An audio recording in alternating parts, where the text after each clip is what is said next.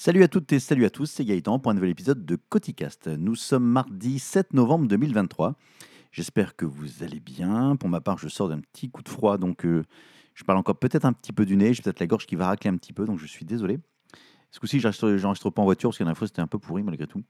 Donc on fait ça en voiture et aujourd'hui je suis content, je suis très content, Euh, je suis satisfait, je suis euh, heureux, peut-être exagéré, mais au moins petit plaisir simple dans la vie qui fait que je suis hyper positif et hyper enthousiaste. Euh, pour deux raisons. Alors, en fait, c'est, pourquoi je suis content, je vais vous partager ça dans cet épisode, bien évidemment. Et en fait, ça concerne uniquement des choses geek et tech. Donc, euh, c'est pas du tout des. Ça va pas être de la philosophie, ça va pas être du, bien-être euh, de soi-même. euh, Quoique, il y en a un des deux, c'est un peu lié pour le bien-être. Euh, bref, ça reste du coticast comme, comme d'habitude. Voilà, j'ai commencé à tousser. Et en même temps, je vais boire un café, comme ça, je vais essayer d'hydrater la gorge au fur et à mesure pour éviter que ça racle trop. Bon petit café. Alors, euh, de quoi je vous parle aujourd'hui? En fait, de deux choses, donc euh, deux sujets différents, mais tous les deux qui m'ont euh, enjaillé. La première, ça va faire un peu de domotique. Évolution de mon système domotique à quelque chose que j'avais laissé tomber depuis un moment et j'ai pas trop regardé. Enfin bref, donc qui est arrivé, enfin que j'ai découvert ce week-end et qui fonctionne super bien. Et deuxième truc, c'est l'impression 3D. On va commencer par euh, la partie domotique, tout simplement, Euh, puisque donc j'ai un système domotique depuis très longtemps avec Home Assistant. Euh, en ce moment, c'est Home Assistant qui pilote le système domotique. Je suis passé par différentes étapes. JDOM, avant, j'ai même oublié le nom, c'était Idomus. Bref, j'ai fait plusieurs tests, et notamment dans mon système domotique, voire même maintenant principalement. Ouais, principalement, ça va être ça, on va dire, en dehors des lumières, c'est la partie du pilotage du chauffage. Donc j'ai déjà expliqué plein de fois, mais je vais quand même réexpliquer. Euh, ma maison est équipée de chauffage électrique classique. Et en fait, au niveau du tableau, de, tableau électrique, j'ai installé des, des relais qui permettent de faire on-off sur euh, ces radiateurs. Donc les radiateurs sont allumés en permanence. Ils sont euh, configurés sur maximum dans température, donc thermostat au taquet sur chaque... Enfin, c'est même pas un thermostat. Donc la puissance en fait au maximum. Et donc au niveau domotique, l'idée c'est de dire bah, j'ai un capteur de température euh, qui est chez moi la sonde Netatmo. Et la sonde me dit bah, j'ai 19 degrés. Je lui dis je veux 20 degrés. Et si tant que je, ne suis pas arrivé pardon, aux 20 degrés, ben, le radiateur chauffe. Les radiateurs chauffent. Dès que j'arrive à 20 degrés, les radiateurs se coupent. Voilà. C'est le principe euh, très binaire du fonctionnement du chauffage électrique que j'ai chez moi, domotisé. Alors sur JDOM, il y avait un plugin qui était payant, que j'avais pris à l'époque, qui permettait en fait de, configurer ce thermostat en prenant en compte l'inertie des radiateurs, en prenant en compte également la température extérieure, en prenant en fait un, module qui euh, apprenait au fur et à mesure, de manière à gérer au mieux ces on-off et de lisser les maximums de pics de température ou de baisse de température. Puisque si on fait du on-off, et vu que c'est des radiateurs électriques, il y a toujours une, inertie qui a, lieu, et on n'a pas une température constante, c'est vraiment tiens j'ai trop chaud, tiens j'ai trop froid. Et donc la température cible, eh ben, elle, se, trouve entre les deux au moment où ça chauffe ou au moment où ça baisse. Donc euh, en termes de confort, c'est pas excellent, excellent, excellent. Mais bref, depuis que j'avais Home Assistant, euh, j'avais trouvé que comme ça comme solution, j'avais trouvé donc ce module-là, euh, euh, même c'était par ligne de code de mémoire, je ne sais même plus comment j'avais fait. Et bah, ça faisait le job, mais moins satisfaisant qu'avant sur JDOM. Et là, ce week-end, euh, sur le site, euh, sur le blog Cachem, cachem.fr, qui est notamment branché tout ce qui est euh, NAS et consorts, mais qui parle de temps en temps de Home Assistant, en fait, il, il a tout un tuto comment automatiser son chauffage électrique. Donc ça passe de l'installation des modules, ça passe par les détecteurs de portes, d'ouverture de portes et de, et de fenêtres, pour pouvoir justement dire quand les fenêtres sont ouvertes, ben, t'arrêtes de chauffer. Bref, avec les différents, toutes les différentes étapes. Donc tout ça, moi je l'avais déjà. Et en fait, il parle d'un module, donc un, d'un plugin sur euh, Home Assistant qui s'appelle, alors c'est pas le plugin, c'est pas Home Assistant officiel, c'est HACS, c'est Community euh, Store de mémoire. Donc c'est les plugins qui sont faits par des, par des passionnés, qui sont passionnants. Et donc ce plugin s'appelle Versatile Thermostat. Et en fait, ce plugin, euh, donc j'ai installé. Juste installé ça, en fait, par rapport à toi, c'était déjà installé. Il me demande rapidement quelle pièce je veux faire, ok, quelles sont les la prise de temps. Ah, c'est très très simple. hein. Quelle est avec quoi je prends la température? Donc je lui dis, bah, c'est mon Etatmo, euh, la sonde Etatmo, très bien. Quelle est la température extérieure? Bah, La sonde Etatmo extérieure également, qui fait partie du du, du- de la station météo. Je vais y arriver. Et après, il me dit, bah, quels sont les radiateurs qui sont euh, inhérents pour chauffer la pièce? Et donc moi j'ai trois radiateurs. C'est en fait c'est la, la pièce du rez-de-chaussée. Enfin salon, salle à manger, cuisine ouverte, enfin bref, entrée, c'est une grande pièce ouverte. Donc je dis, bah, ce sont ces trois radiateurs qui font ça. Ok, très bien. Après, il y a plein de paramètres qu'on peut ajuster. euh, j'ai touché à rien d'autre. J'ai dit ok, ok, ok. Et j'ai lancé ça. Donc ça, c'était samedi. Et en fait, depuis samedi, euh, j'ai l'impression. Alors, j'ai pas l'impression. Euh, j'ai constaté qu'il y avait moins de pics de chaleur et moins de baisse de température. Et également, euh, en regardant donc cette impression, en regardant la, la courbe de température sur le Netatmo, donc en fait sur la sonde, il y a également un, un- comment, un historique de cette sonde, j'ai remarqué qu'il y avait beaucoup moins de variations, voire très peu de variations. Alors, extérieurement parlant aussi, la météo est assez stable. C'est-à-dire que j'ai pas des gros pics de température aussi bien en chaleur qu'en baisse depuis ces 2-3 jours, donc euh, ça peut varier également. Mais premier, euh, premier résultat, on va dire, de, de perçu, déjà, c'est beaucoup plus confortable. Et il n'y a plus ce côté, il fait très chaud, il fait très froid, j'enlève un gilet, je remets un gilet, par rapport à ces variations que je vous expliquais au départ. Donc hyper content, c'est gratos en plus. Donc c'est topissime. Et en fait, en regardant un petit peu le, fonctionnement, en regardant le fonctionnement, en regardant si ça fonctionnait bien surtout, c'est qu'en fait, je me suis rendu compte qu'il allumait pas les trois radiateurs en même temps. En fait, il alternait les radiateurs, et quand je vais un peu dans les dans l'historique des radiateurs, effectivement, c'est des petites piques. Rallume un peu celui-ci, rallume un peu celui-là, euh, coupe celui-ci, coupe celui-là. Donc en fait, il régule en permanence ces, ces radiateurs. Je, je ne sais pas s'il y a un, une, comment, une, un algorithme qui apprend, qui comprend, en fait, qui s'ajuste au fur et à mesure là-dessus, mais dans tous les cas, ça fait le job. Et jusqu'à maintenant, j'avais jamais pensé à ne pas allumer les trois radiateurs en même temps. Moi, je faisais du on-off sur les trois radiateurs. Enfin, je faisais, c'est le truc qui le faisait, mais en gros, c'était toujours du on-off sur les trois radiateurs. Et même JDOM faisait ça. Tandis que là, il va piocher sur les trois radiateurs sans savoir en plus, enfin, sans savoir. En fait, il fait ça de manière un peu à l'aveugle parce que je ne lui ai pas expliqué où était, comment étaient configurés les radiateurs par rapport à la sonde et par rapport à la dimension de la pièce. Ça, il n'en a aucune idée. Donc, il, va, il se démerde. Quoi. Il se démerde et ça fonctionne super bien. Donc, si vous avez un assistant, si vous avez des radiateurs connectés, etc., enfin, ou des trucs connectés, allez faire un petit tour de Versatile Thermostat. Donc, c'est HACS. Donc, il faut installer la partie HACS. Il y a plein de tutos sur YouTube qui vous expliquent comment faire. Et franchement, c'est topissime. Euh, ce qui me reste à faire, c'est remonter cette, ce thermostat sur. Euh, comment ça s'appelle Sur maison, donc sur Apple HomeKit, de manière à pouvoir avoir cette commande euh, intégrée sur les appareils Apple qui pilotent la maison. Et de manière à pouvoir faire. Parce que pour l'instant, je suis obligé de passer par Home Assistant, ce qui est un peu euh, chiant quand je suis pas là pour les autres personnes de la maison qui utilisent. qui veulent modifier la température. Bon voilà, donc ça je suis hyper content, je suis hyper satisfait euh, parce que ça me, je vous dis, ça fait un moment que j'avais, ce, ce truc-là, ce projet-là de dire de mieux gérer le chauffage via des trucs connectés, enfin via HAC, via Home Assistant, je vais y arriver. Mais ça faisait un moment que je m'étais plus posé, enfin plus posé la question dessus.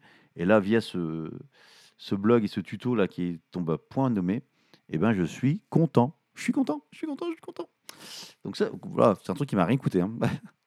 aucun, aucun, aucun. Euh, ce coup-ci, ça m'a, rien dépensé pour faire ça.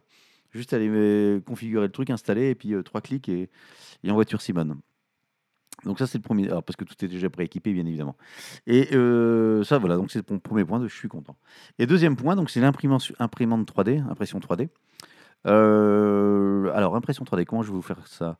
Donc j'ai une imprimante 3D, c'est ma troisième imprimante 3D que j'ai, enfin je n'ai pas trois, c'est la troisième génération que j'ai depuis un petit moment. Euh, Celle-ci donc c'est la Artillerie Sidewinter X2 que j'ai depuis, je crois ça va faire deux, deux ans, Ouais, ça va être ça. Ça fait à peu près deux ans, un an et demi, deux ans. Sur laquelle je suis très très content parce que ça, ça, marche super bien. Euh, enfin bref, j'en suis content. J'en suis très content. Et j'ai déjà eu quelques problèmes malgré tout parce qu'une imprimante 3D, ben, ce sont des, de la mécanique, c'est des éléments électroniques, ça chauffe, euh, ça vibre. Euh, donc automatiquement, au bout d'un moment, ben, ça commence à, à pas aimer. Et j'ai déjà eu une première problématique qui était la sonde de enfin ça voulait pas plus imprimer parce que la sonde de température donc la sonde de la tête d'impression indiquait moins 15 donc avant quand vous allumez l'imprimante vous avez en fait vos températures de, de, plateau et la température de la tête d'impression qui s'indiquent. Et bien évidemment le but de l'imprimante c'est de faire chauffer les deux notamment la tête d'impression ça monte à plus de 200 degrés de manière à faire fondre le plastique. Donc là par défaut quand vous allumez votre, votre imprimante il est censé prendre la température ambiante puisque la tête ne chauffe pas. Mais à moins 15, c'était pas la température ambiante de la pièce, parce que ça se saurait. Donc, euh, il y avait un défaut. Alors, j'avais regardé un petit peu les tutos pour essayer de trouver la, cause. Donc, il y avait plein de possibilités de, causes possibles, on va dire, par rapport à ça. Notamment la carte mère qui aurait lâché, notamment un composant de la carte mère qui aurait grillé, notamment ici, ça et ça. Et en fait, tout simplement, c'était la, la, nappe. Donc, la nappe, la connexion qui part de la carte mère qui arrive jusqu'à la tête d'impression.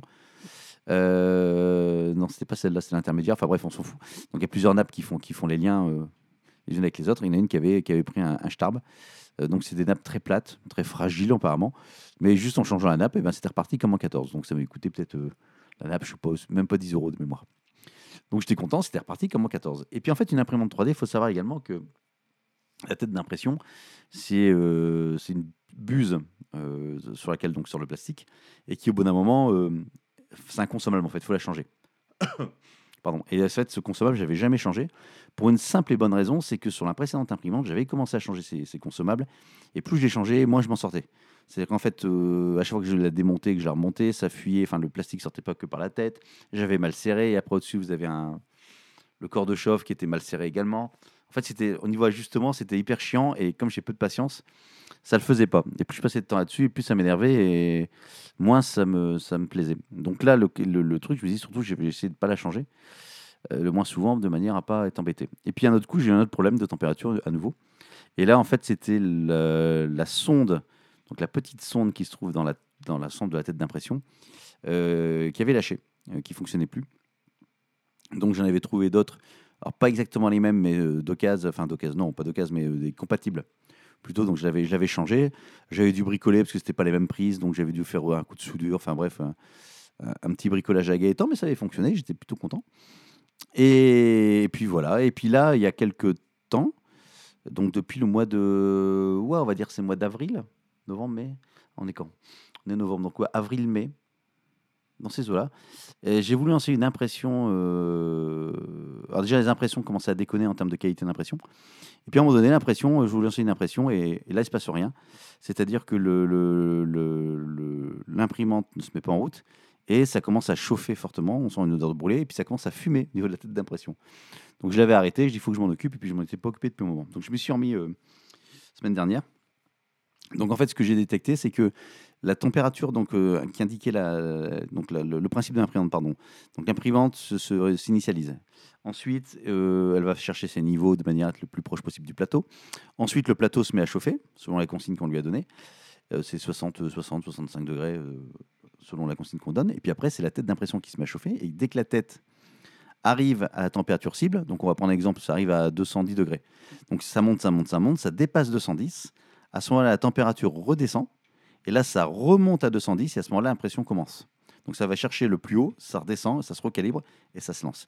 Et là, en l'occurrence, ce qui se passait, c'est que la température montait, montait, montait, ça redescendait, ça remontait, ça redescendait, enfin le, capteur, du moins l'indication que ça donnait, et il se passait rien, et ça commençait à fumer, ça cramait énormément. Donc en fait, euh, et puis j'avais des variations de température qui étaient très bizarres, genre ça montait à 200, 210, ça redescendait à 180, 160 d'un coup, puis 240, puis ça redescend à 180. Enfin, ça peut pas prendre 60 degrés en deux secondes. Donc j'ai eu un très gros doute en me disant bon bah enfin donc j'ai dit donc j'ai une problématique de capteur de température qui est pas bon. Donc plusieurs possibilités, soit c'est le capteur qui est dans la dans la sonde, enfin qui est dans le cours de chauffe, pardon, la sonde qui est dans le cœur de chauffe. Soit après c'est de nouveau des des nappes, soit la carte mère qui a pris un qui a pris un starb. Donc j'ai commencé à regarder un petit peu, à faire réfléchir, à tête reposée. Et en fait, je me suis dit, bah, comme la sonde que j'avais installée, j'avais bricolé dessus, j'avais soudé la, les, les, fils électriques de la sonde pour avoir la bonne prise, parce que celle que j'avais achetée, n'était pas là avec la bonne, la bonne prise pin en fait qui va se mettre sur le, sur le module électronique. Je me suis dit, ça tombe, vu qu'en termes de soudure, je suis une quiche, ça tombe, ça s'est dessoudé, où il y a un faux contact, ce qui fait que ça chauffe, ça chauffe pas, le niveau de température était erroné. Donc je me suis dit, bah, je vais la démonter. Et puis comme j'avais d'autres d'avance, je vais voir si les soudures sont bonnes. De toute façon, j'ai d'autres têtes de température, enfin d'autres sondes de température d'avance. Éventuellement, je la change. Et en fait, en voulant la démonter, enfin en la démontant, me suis rendu compte qu'en fait, qu'elle tenait absolument pas dans le logement qui est prévu pour. Donc en fait, dedans, vous avez un petit logement cylindrique sur lequel vous allez insérer votre sonde. Vous avez une vis pour resserrer l'ensemble et l'ensemble ne bouge pas. Sauf que là, la, sonde, alors je ne sais plus comment j'avais fait à l'époque, mais bref, la sonde de température était pas était dans le logement, mais elle n'était pas maintenue par la vis. Donc en fait, elle se baladait dedans. Donc en fait, elle faisait pas office du tout de pas office du tout de, de... bah, t'es pas pas précise quoi. Donc, euh, j'ai voulu mettre une autre sonde, mais c'était la même, fin, c'était la même série, donc ça rentrait pas dedans. Puis, je me suis dit, ça va pas le faire. En plus, entre temps, vu que la, buse avait monté fortement en température, donc il y avait plein de trucs cramés dessus, enfin, du plastique, du PL à fondu, euh, la tête qui était déjà pas bonne. Euh. bon, j'ai regardé sur internet si je pouvais commander une, la sonde officielle, enfin celle qui était recommandée pour l'artillerie, cette l'artillerie Winter. Je vais sur le site d'artillerie, rupture de stock, parfait. Je vais sur Amazon, rupture de stock, parfait. Après, il y avait sur AliExpress, mais dans des délais qui sont. Euh, voilà, je n'ai pas de patience, j'avais dit non, on va pas attendre trois semaines à moi. Je veux quand même résoudre ce problème. Donc après, je me suis dit, ben, éventuellement, je change directement la tête d'impression. Pareil, a été artillerie euh, indisponible. Donc j'étais sur Amazon et sur Amazon, j'ai trouvé une tête d'impression complète. Donc ça veut dire dedans, vous avez euh, tout, est, tout déjà monté. Et vous avez juste à tout démonter, mettre les deux prises qui vont bien, puis en voiture Simone. Donc j'ai reçu ça euh, pas plus tard qu'hier. Je me suis mis à faire ça hier soir et hier soir. Et en fait, bah, ça fonctionne amplement. Alors déjà, je suis content parce que j'ai réussi à démonter, remonter sans rien péter. D'autre part, dès que j'ai remonté et que j'ai fait mes tests de température, ça fonctionnait nickel. De ce fait-là, j'ai une tête d'impression qui est toute neuve. Et en plus, j'ai même pas eu besoin de régler mon niveau de plateau, enfin de refaire le parallélisme. J'ai tenté une impression directe et euh, peut-être que vous l'entendez derrière et ça fonctionne nickel. Donc je suis aux anges. Alors ça m'a coûté 20, 20 balles, 22 euros sur Amazon la, la tête d'impression complète. Mais par rapport aux emmerdes, etc., je suis plutôt content et je pense que je vais euh, regarder sur AliExpress si j'en prends pas quelques-unes d'avance. Parce que c'est moins chiant en fait que de tout démonter. Alors, euh, démonter que la tête d'impression. la buse d'impression, en fait, ça coûte, euh, ça coûte pas cher. Hein. ça coûte juste la buse 1, 2 euros sur le modèle, etc. Mais il y a tellement de modèles différents, tellement de pas de vis différents, tellement c'est, enfin, c'est, c'est chiant. Et à chaque fois, je vous dis, quand je pensais à démonter ça, ça partait un peu cacahuète. Donc, vu le, nombre d'impressions que je fais d'un autre côté, j'ai pas besoin d'y changer trop souvent, mais l'histoire de la tête d'impression qu'on change complètement. Alors, autant changer l'imprimante, vous allez me dire, mais non, c'est quand même. Euh, enfin voilà, moi je suis content. J'ai changé mon truc, j'ai une tête d'impression toute neuve, toute belle, toute propre. Euh, et ça fonctionne et euh, ça repartit comme en 14. Donc c'est pour ça que je suis content aujourd'hui. Aujourd'hui, je suis content. Voilà, c'était mes deux points de. Ça vous fait une belle jambe. Hein. C'était mes deux points de mes deux points d'actualité du Coticast du jour, du moment. Pour information, je ne sais pas si j'en ai déjà parlé, j'ai sorti un podcast concernant les Lego qui s'appelle Brick en vrac. Oui, je crois que j'en avais parlé. Le deuxième numéro est sorti pas plus tard que vendredi dernier, donc on était le 2, 3 novembre. Donc le 3 novembre. Euh, celui-là, il part sur le comment bien acheter ses Lego. Alors l'enregistrement était compliqué parce que la, la, gorge grattait fortement. Je toussais beaucoup, donc c'était que des coupures. Coupures que je ne fais absolument pas sur euh, Coticast, vous l'avez déjà remarqué. Et puis j'étais content parce que ce week-end, euh, samedi ou dimanche, l'épisode était 87e au niveau du classement des podcasts loisirs sur euh, Apple Podcast. Et je dis, ouais, super euh, Hier, il était 199e. Ah, moins bien. Donc, ouais, c'est ça. Dimanche soir, 139e. hier et lundi, 199e. Et là, il est sorti du classement. bon, c'est pas grave. C'est le deuxième épisode. Puis je fais pas ça pour, pour être en tête. Mais j'aime bien regarder un petit peu les scores malgré tout. Pour savoir s'il y en a qui écoutent. Je pense que pour l'instant, j'ai peu d'écoute. Mais c'est comme ça et euh, ça va bien. D'autant plus que pourquoi je vous parle de ça? Parce qu'en fait ce que j'imprime, ce que j'ai voulu imprimer à l'époque sur l'imprimante bon, elle avait planté là ce que je réimprime, c'est un support pour accrocher euh, des Lego au mur. et oui, parce qu'en fait des Lego il y en a de plus en plus dans le dans le bureau, ce qui me sert de bureau. c'est une chambre d'amis à la base, mais maintenant c'est plus une chambre d'amis, c'est mon bureau. Et donc, il y a de plus en plus, euh, il va falloir que je les mette un petit peu, que je les range, je les mette en hauteur. Euh, d'une part pour les chats et d'autre part pour que ce soit joli en termes de collection. Bon voilà, vous savez tout. Je vous remercie de m'avoir écouté jusque-là. Si vous êtes venu jusqu'au bout, eh ben, vous êtes courageux. Euh, je vous dis à très bientôt pour un épisode de Coticast. Et puis voilà. Ciao